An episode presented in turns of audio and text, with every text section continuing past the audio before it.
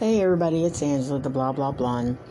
Um, so this segment is probably going to be a little different, but anyone that knows me knows that I am a huge Cesar Millan fan. Like I have watched all of his shows, and and just you know, I just think that what he does is is amazing, and it has affected how I how I am around my dogs and and anybody else's dogs actually, really. And so I'm watching his new show on National Geographic called um, Better Human, Better Dog. And um, I don't know if, if any of you listeners uh, heard back when he was having his struggles that he had attempted suicide and he took he said he took enough pills to, to kill five people. So um, but one of the episodes he there was a lady that was really struggling through the pandemic and stuff and uh, it was a, causing her uh, to have a codependent relationship with her dog, who was a big chocolate lab, and he was pretty much dominating the whole house.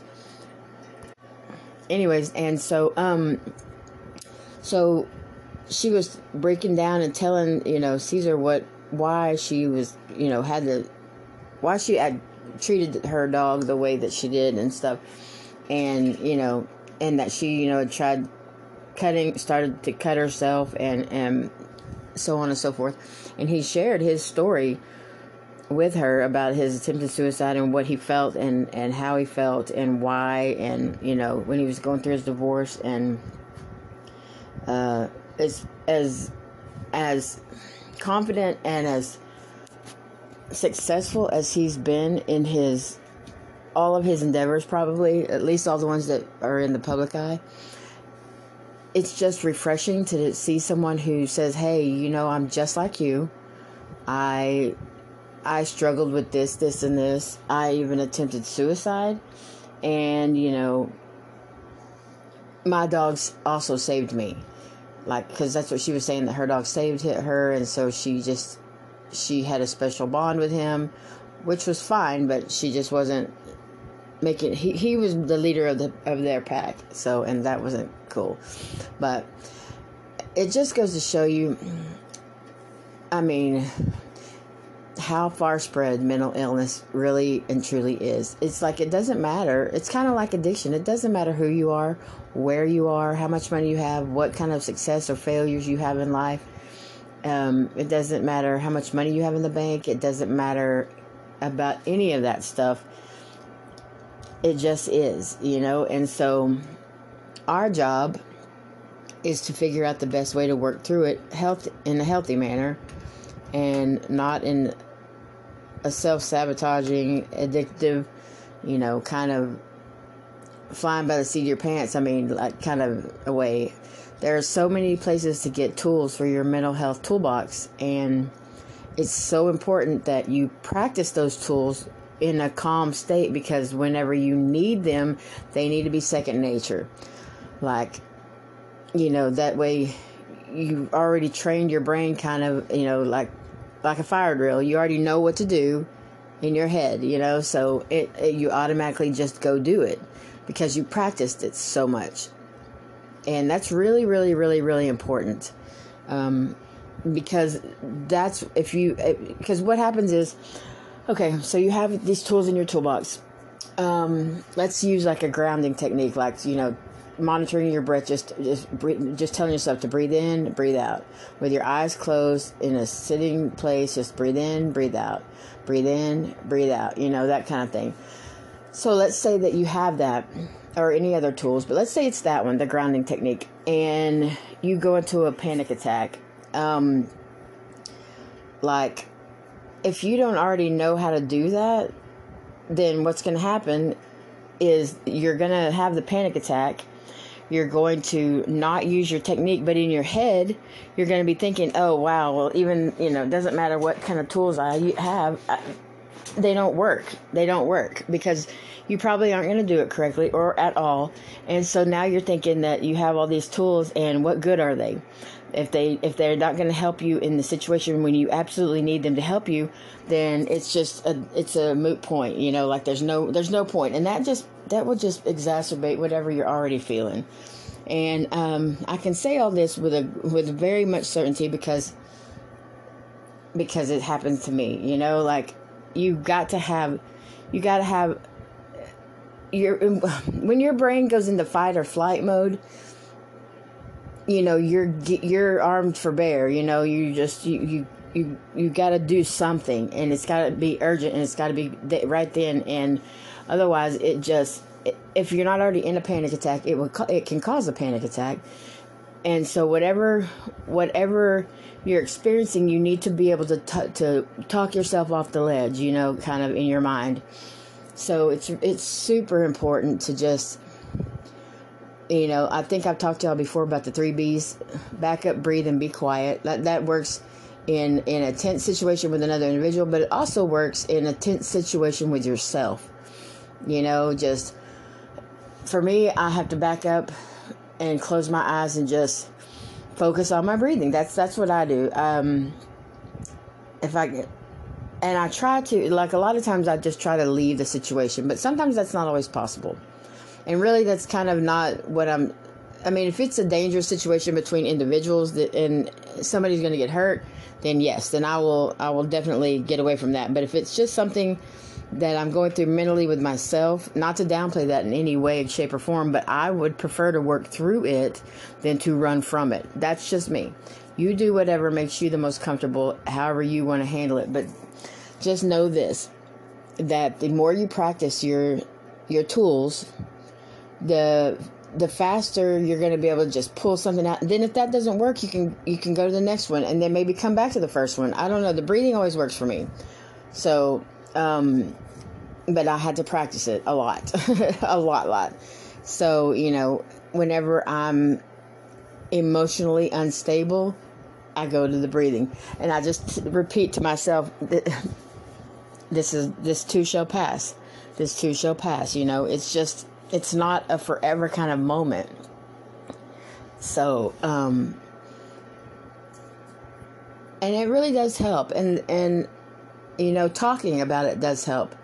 Um, because let me look, the triggers are out there. Whatever you're, whatever you're going through, whatever, whatever your, your head is telling you is not necessarily what is the truth right in front of you. It's not really, your, it doesn't always have to be your reality. You can change that narrative by simply how you react to it.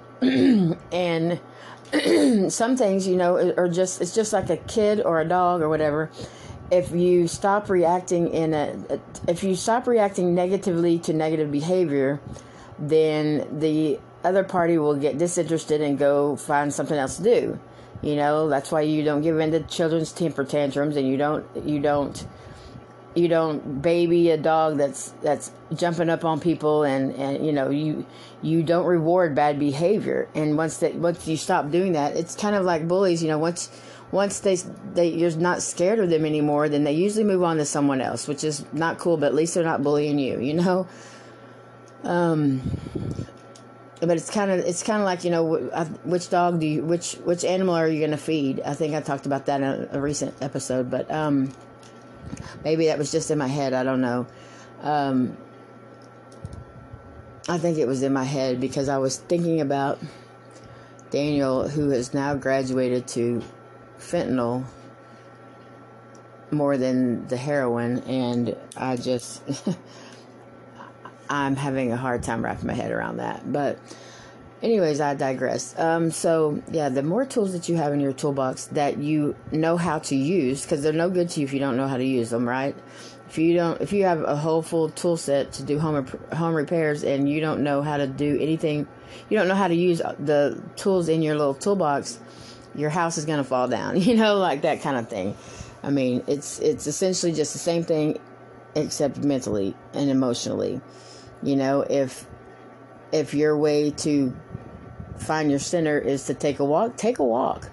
You know, whatever you do whatever you need to do to take care of you. Everything else will will be fine. I mean, naturally don't don't leave small children unattended to go do this walk you know strap them up put them in a stroller kids and dogs love to be outside walking or strolling or whatever so you know if it's a stressful time for you it's going to be a stressful time for them because they both feed off of our energy anyways so that was just one of some of my observations i think that it's really it's almost any show that you watch nowadays uh, covers talks about suicide, which is great because they're covering it, but at the same time, it's pretty sad because they're having to, you know. But I do enjoy, I do appreciate that they are opening the dialogue to at least people that may not think that they have anywhere to turn, and showing the the lot, suicide prevention hotline and all that. That's to me is is is uh, strides in the right direction. So, all right, I'm to talk to y'all again soon. Thanks for listening. Hey, y'all, this is Angela, the blah blah blonde. Um, so, I always look on Hulu, Netflix, any of the other streaming platforms or whatever for shows that I can binge watch. More often than not, they're true life crime stuff. Um, I especially like the ones from Texas, but really just anything from all over because you have to know what people are capable of. And it just, it never fails, never ceases to amaze me at the degree of evil that is truly out there. I mean, honestly. So, my newest binge show is called Crime Beat, and it's basically, it's basically like, kind of like a Dateline, but uh, the actual reporters that reported on the the story at the time are the ones that are kind of, you know, the main focus in, in telling the story. And then they have, you know, the the other people involved, the detectives, the family, whatever. Anyways, so the first one I watched is, of this crime beat is um it's called Meika Jordan the Broken Princess. This little girl was six years old her parents were divorced and both remarried. Her mom, her stepdad, loved her like she was his own, and she had a little brother named Levi, also who was two years younger. And then, but they spent half the time with one set of parents and half the time with the other. So, at one point, they're both still with the dad and stepmom, and they're three days late from being delivered back to their her their mother's house according to the court order. And basically, the parents, the, the dad and stepmother, spent four days torturing this six year old little girl. So much so that the that the, the after she was after she died, uh, her little brother at four years old said that he hated his middle name because he was named after his dad, and he never wanted to see his dad or stepmother ever again, and he wouldn't, and he was terrified of them. Um, basically, in Canada, they use this thing called the Mr. Big operation, where they situate themselves as an organized crime uh, operation, organization, or whatever, and reel in the the people that are suspected because they're usually criminals or criminal minded, anyways, with jobs and and you know concerts and and nights out and trips and just blah blah blah whatever and then basically they have to sit down. It comes to the point where you know the heat's on them really bad, and the, the crime boss, quotation air quote air quotes crime boss, um, needs to know where you know what they actually did, and so that he could get them representation or he could protect them or whatever. But he needs to know that, that you know they could trust each other. La la la la, and that's how they get them to confess. Because at this point, basically the stepmother called and reported that her little girl, her daughter, whatever, had fallen down the stairs and she wasn't breathing. She was emotionless, emotionless in this 911 call. Like she could have been reporting the weather. I mean, no joke. And and a couple of days before that, she had called and asked uh, like a like a telemed or something, asked about a burn on uh, on her daughter's hand and she said she you know caught her playing with a, a straight an, a straightener when in reality she had held Meika's hand for she restrained the girl between her legs and held her hand and and burned her with the lighter for 30 seconds. Third degree burns 30 seconds on a six year old um, she was repeatedly pushed down the stairs. Then she had to run run the stairs, run laps up and down the stairs with her hands bound. Um, the dad said that at one point he really lost his temper with her and just punched her full on in the stomach and didn't hold back, and that bounced her off of the, in between two cabinets, six to, six to eight feet apart or inches apart. Um, she was pushed down the stairs where she hit her head on ceramic tile repeatedly. And and then she died. The last time she felt she fell, air quotes again, down the stairs. And you know, they showed videos of this little girl. She was the most beautiful little girl you've ever seen. And just so happy. I mean, her mom and stepdad had videos of her singing and dancing and play, you know, and the the step monster was saying, you know, well, she was known to be a liar. She's six. I mean, seriously? And even if she was, that does that kind of punishment, that's torture. It's fucking torture. It's not punishment, it's torture. And, you know, there was a reason why they still had her three days past time, you know, like, because they were not done torturing her yet. Um, it took a, several years, but they finally got convicted on second degree murder, which the prosecution really wanted first degree, but in order for it to be first degree, three one of three things had to be in effect. One of which was um, if you could prove, you know, com, uh, um, felonious confinement or something like that, and it had never been done in a child abuse case in Canada. Um, but anyway, so these two idiots kept appealing and appealing, and finally it got to the appeals court, and the appeals court upgraded their conviction to first degree murder. They took it all the way to the Supreme Court of Canada, and Canada upheld it, and they got 25 years with no chance of parole. I hope that the Canadian prisons are just like the United States prisons, where baby killers get don't last long. I really, really hope so, because these two assholes, evil, like. Uh, hmm, I mean, they never showed any emotion that for the loss of her. They never showed. They just they just basically cared about each other, you know, and and and their when she died, the, even the the chief detective said, you know, normally whenever it's a biological parent and a step parent, the biological parent can't get past the loss, whatever, and it ends up dividing these two, and they end up splitting up more often than not. but this brought them closer together because they shared in the lives and i'm just you know like i might have screamed and hollered at my kids a lot all the time but that was it i mean like i can't imagine being that angry at anyone no matter how old or what size to four days of torture four days of torture that would be rough for an adult, but a six year old. And y'all, look if you if you get a chance, go watch the at least the first episode of this series. She was just the sweetest little thing. I mean, oh, I'm just gonna start crying all over again because it's and you know, I mean, I tell y'all all the time about how how the triggers sneak up on you. And that's exactly what her mom said. She said you know that, that it just comes out of nowhere and you never know how when it's going to come. You never know how hard it's going to come. You never know. She said you know she could be in the middle of walmart shopping and there'll be a song in the background. And that's what i always say. There's a song in the background. You don't really know you hear it but you hear it and next thing you know you're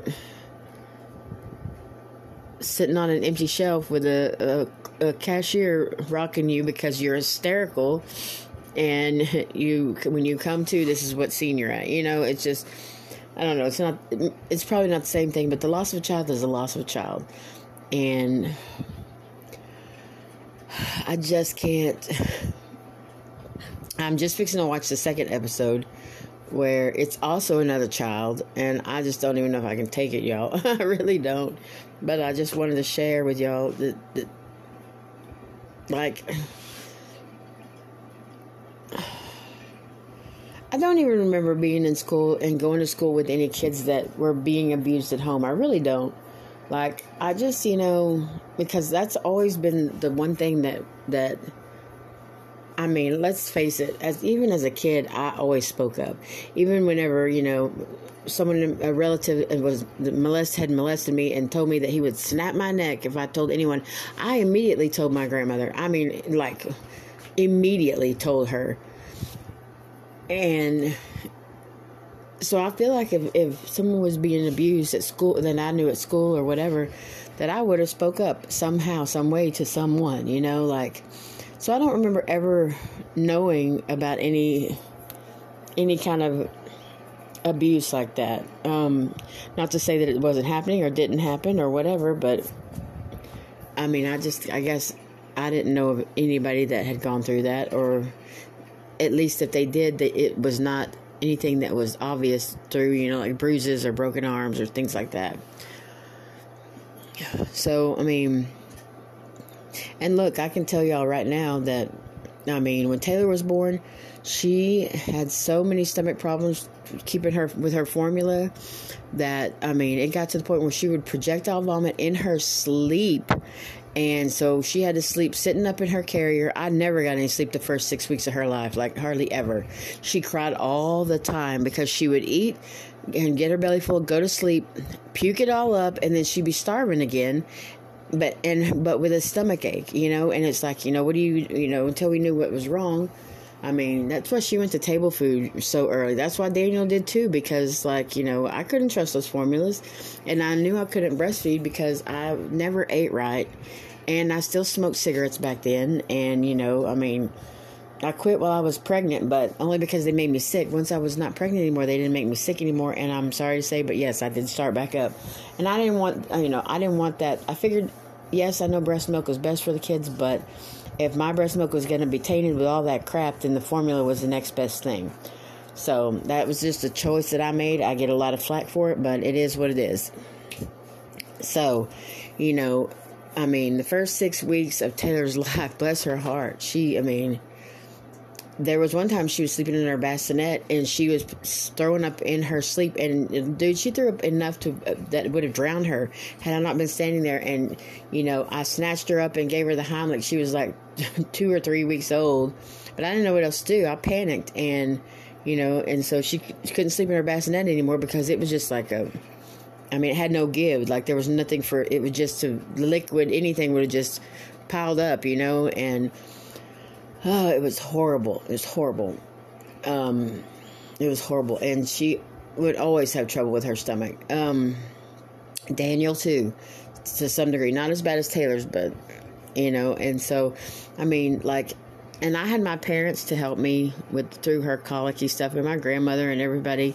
You know, we would just take turns, but never once did I fucking think in my head, "Oh, well, I'm going to shut this kid up and just shake the shit out of her, throw her down some stairs," you know, or you know, up against some cabinets or hold a lighter under her hand and burn her for 30 seconds.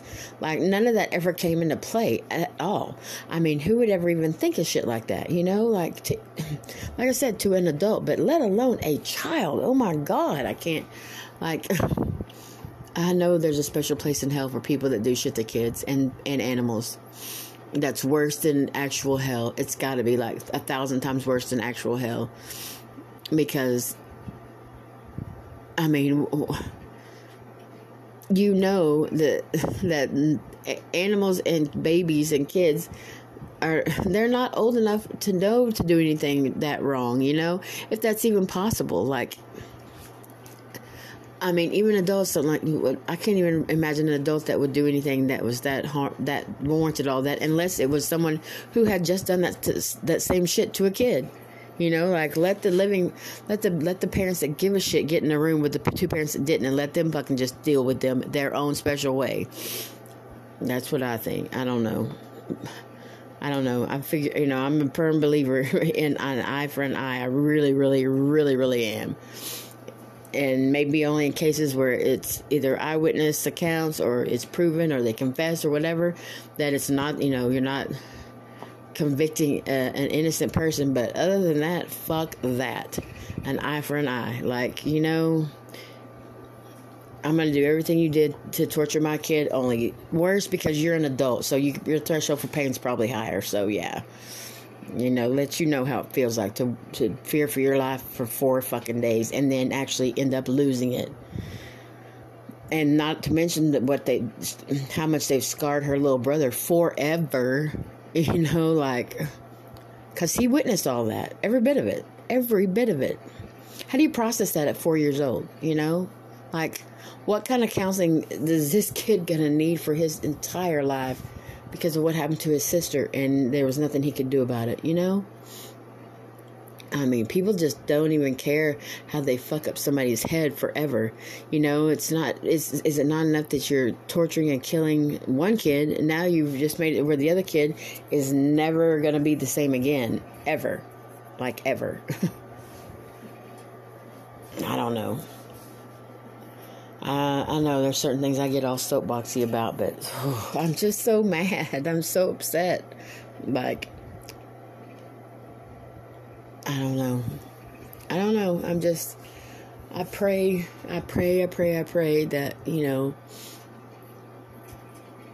My God is a God of justice, and my God is a God of of retribution and not necessarily revenge, but just accountability. You know, like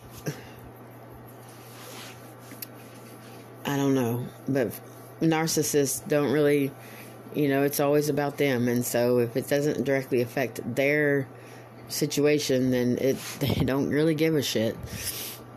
So, anyways, I'll get off my soapbox now and try to have the next segment be something a little bit happier. Thank you all for listening. I love you all. Take care.